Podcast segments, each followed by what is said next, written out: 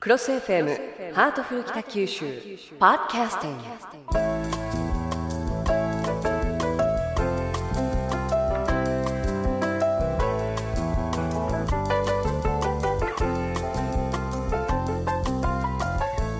ハートフル北九州。今日も私の前には北橋市長がいらっしゃいます。市長よろしくお願いいたします。よろしくお願いします。さあ今日のハートフル北九州のテーマは文化の日国民の祝日である文化の日なんですけれども自由と平和を愛し文化を進めることを趣旨として定められたんだそうです。市長にとって文化とか文化的なとかそういった言葉はどんなイメージがありますか？そうですね。音楽美術、えー、踊りあり映画ありなんかそんないろんなイメージが重なって湧いてきますね。うんあの北九州の文化についてもお話をしていきたいと思うんですけれども昔は工業都市というイメージが強くて文化があまり育っていないというイメージもあったようですね。あの文化の香る街にしますとかなんかみんなで 合唱してますので、はい、あのそのようにお感じの方もいらっしゃるかもしれませんが実はですねこれはもう本当にすごいこの裾野の広いこよなくその文化芸術を愛する市民がたくさんいる街が北九州だと思ってましてね、うん、そういった意味ではあのなんとなくその煙突があって昔の煙があって、えー、バリバリそこで働く街というイメージがあるんですが、はい。えー、しかしその働くと同時に自分の楽しい余暇の時間にはですねまあ、一芸に打ち込むと言いますかね、すごく多いんですよ、それからですねあの例えば八幡製図所なんかはあの、えー、年に1回でしょうか。あのすごく有名な例えばあの歌手では美空ひばりさんとか宝塚歌劇だとか、はい。はい、超一流のですねアーティストを北九州に招いてですね、でみんなで楽しむ日を作ったりということで目は超えてる耳は超えてるもう大変ですよ 大変なレベル、ね、大変なレベルなんです、はい、はい、それが真実だと私は思います、はい、もうそろそろそのイメージも払拭していただきたいですね。そうですね。全国の皆様に、例えば4000円、5000円の切符も飛ぶように売れる街になればね。あの興行されている方もいや北九州ってのはすごいなっていうかもしれませんが。でも文化の裾野は抜群に広い街だな。横浜、福岡市と比べても勝るとも劣らない、そう思ってるんですけどね。はい、あの北九州が今後さらに文化的な街になっていくにはどんなことが大切なんですか？やっぱり若い人があのどこからともなく集まってくる東京で言えば渋谷のようなね、はい、ものすごいじゃないですか。人があのハチ公前にいっぱい集まってきて。いつも多いですよね、はい、でも例えば池袋行ってみるとなんかおじさんみたいな人がいっぱいうろうろして。る そうですね。この池袋のような街を男町と呼んだ学者がいます、うん、渋谷のような街を女町と呼んだ人がいるんですが、うん、北九州市もどこか男っぽい町無法松だとか花と竜というイメージがあります、はい、これからはですねあの女町を意識してね、うん、つまり若者が魅力を感じて集まってくる、えー、それにつれられてみんなたくさんなんか人がにぎわっているという、はい、あのぜひそういう雰囲気作りといいますか街のイメージの PR っていうのが大きいと思いますね。やっぱり中身で選ぶというよりは見た目で選ぶという人が多い時代ですから、はい、今日本屋行ってみたら9割は見た目で決まるっていうなんかそういうタイトルの本がありましたけど。気になりますね、はい、ですからそういうところをもう少しあの自信を持って誇りを持ってですねバンバンその宣伝をすると、うん、北九州市は自分たちのね街のいいところ、うん、そういうふうに心がけて、えー、女町というキーワードを目標にですねいろんなあの趣向を凝らしたことをやっていきたいなと思いますね。うん。あの北九州は本当に文化の裾野が広いというふうに市長はおっしゃいましたけれどもいろんな文化人もたくさん輩出してるんですよね。はいえー、日野足平さんだとか佐木隆三さん森鴎外も一時、えー、こちらにいらっしゃいましたし、えー、若い方でいうと松尾鈴木さんですとかリリー・フランキーさんですとか松本零士さん渡瀬製造もう本当にいろんな方がいらっしゃいます、うん、で中でも松本清張さん、えー、この方は再来年になりますね、はい、2009年生誕100年だそうですね。はい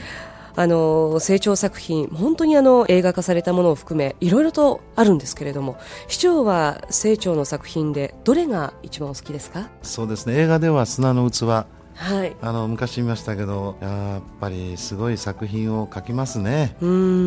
それとですねあのあまり話題にならないんですけどね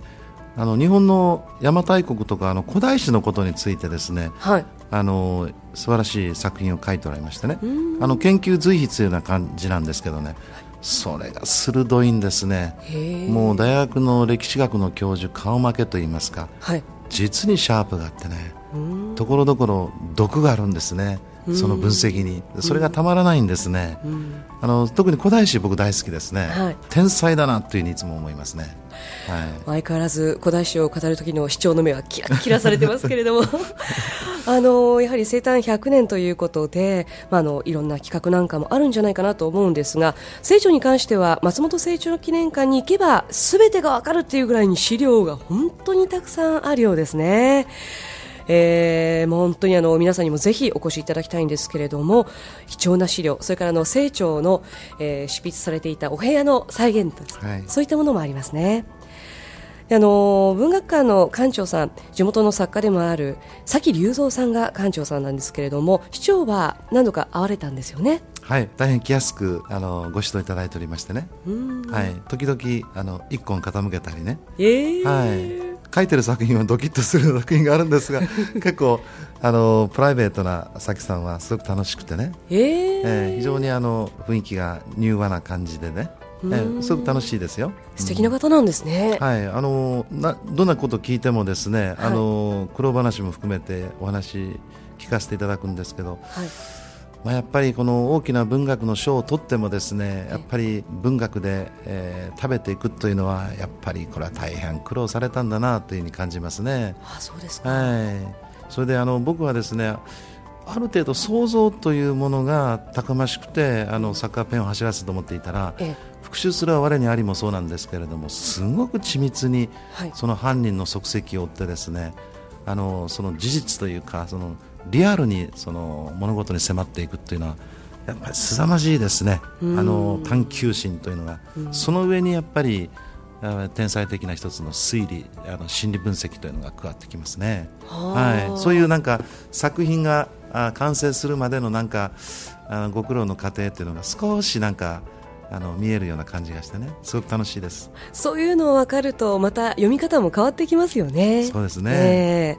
ーまあ、あのこんな風にして北九州え文化が育たないなんていうことをおっしゃる方もいらっしゃいますけれども実はそうではなくって文化人もたくさん輩出していますしぜひあの文化シーンというものをもっともっと広げていきたいなと思うんですがあの文化の発信地になるようなポイント拠点となるようなポイント、まあ、あの北九州にもいろいろとありますけれども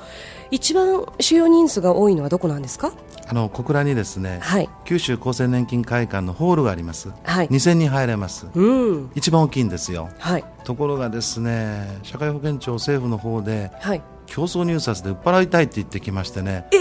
でもそれはあの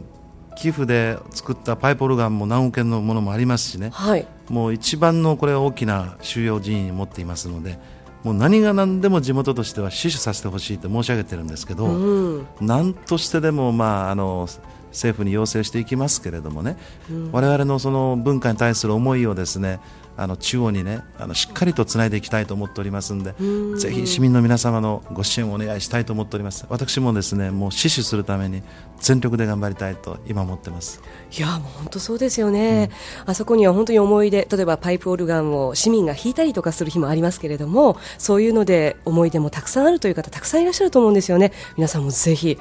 残していかなきゃですよね。そうです。カバーでいきましょう。はい。もう何が何でも頑張らないかませんので。本当ですよね、はい、ぜひ残してまたあの文化が咲き誇るようなそういった拠点にしていきたいなと思います。皆さんもぜひねこの件に関しては応援をしていただきたいと思います。よろしくお願いします。はい。